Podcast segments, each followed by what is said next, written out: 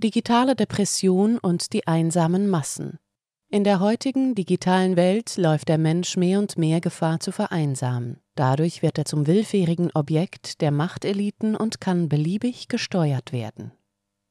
Sie hören einen Podcast von Transition News. Der folgende Beitrag ist ein Gastbeitrag von Matthias de Smet und wurde am 16. Juni 2023 von der Redaktion veröffentlicht.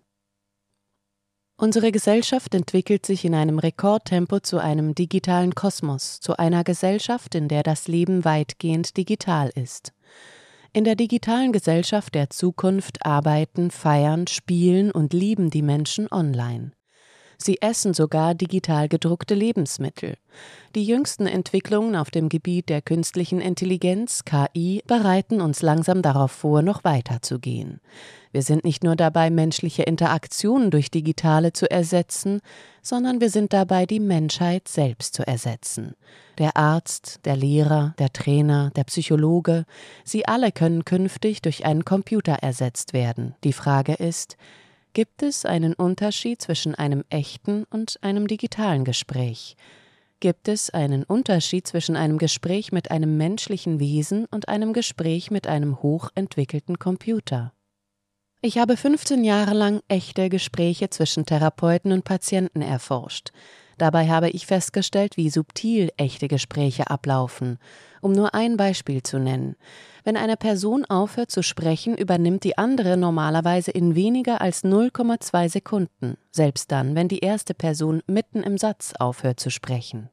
Zum Vergleich: Im Straßenverkehr beträgt die Reaktionszeit etwa 1 Sekunde, also 5-mal länger. In echten Gesprächen stehen die Körper der Menschen ständig miteinander in Resonanz. Die Gesichts- und Körpermuskeln des Zuhörers spannen sich in gleicher Weise an wie die des Sprechers. Auch werden die gleichen Hirnregionen aktiviert. Wenn Menschen miteinander sprechen, bilden sie auf der psychischen und der feinstofflich-physischen Ebene einen Supraorganismus.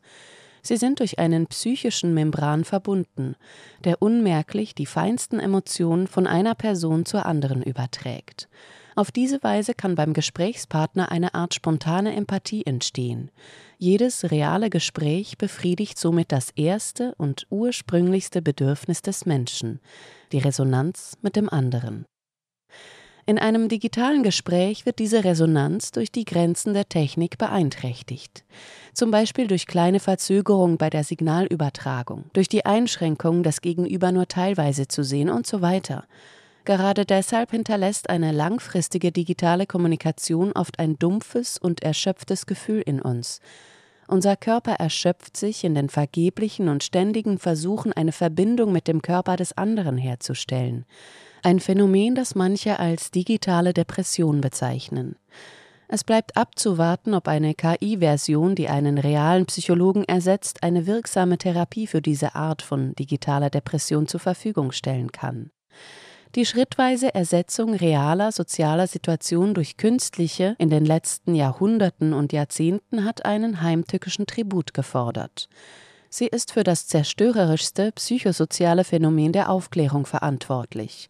Dadurch wird der Mensch atomisiert, indem er sich mehr und mehr von seinem sozialen und natürlichen Umfeld abkoppelt und in die Einsamkeit stürzt. Die Einsamkeit hat zu Beginn des 21. Jahrhunderts einen Höhepunkt erreicht. Studien aus der Zeit unmittelbar vor der Corona-Krise zeigten, dass sich bis zu 40% der Weltbevölkerung einsam gefühlt haben. Die Situation ist inzwischen so schlimm, dass die ehemalige britische Premierministerin Theresa May 2018 einen Minister für Einsamkeit ernannte.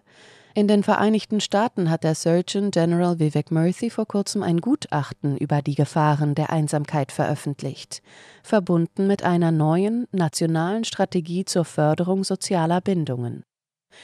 Aber wir müssen nicht auf Statistiken zurückgreifen, um den Ernst des Problems zu spüren. Steigen Sie in den Zug. Es wird kaum noch ein Wort zwischen Menschen gewechselt. Unsere Gedanken sind an einen winzigen Bildschirm gefesselt. Die digitale Verbindung hat die menschliche Bindung ersetzt. Wenn Sie einen Passanten beiläufig grüßen, einst etwas Selbstverständliches, um die menschliche Verbundenheit zu bekräftigen, ohne eine andere Absicht zu verfolgen, werden Sie sofort das Problem und möglicherweise eine unangenehme Gegenreaktion spüren. Eine unausgesprochene Frage: Was will dieser Idiot von mir? Einsamkeit und Atomisierung sind ein Problem mit enormen sozialen Folgen.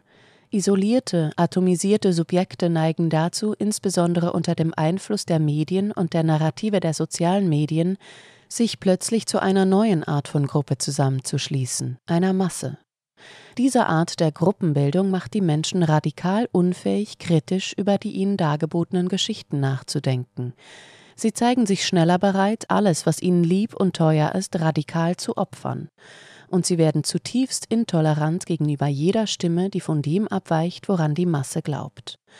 Die Massen von früher, die Kreuzzüge, die Hexenverfolgung und so weiter, waren physische Massen. Die Massen bestanden aus einer Gruppe von Menschen, die physisch zusammenkamen. Die heutigen Massen hingegen bestehen aus Einzelpersonen, die in ihrer digitalen Einsamkeit von den Massenmedien mit ähnlichen Darstellungen und Geschichten überschwemmt werden.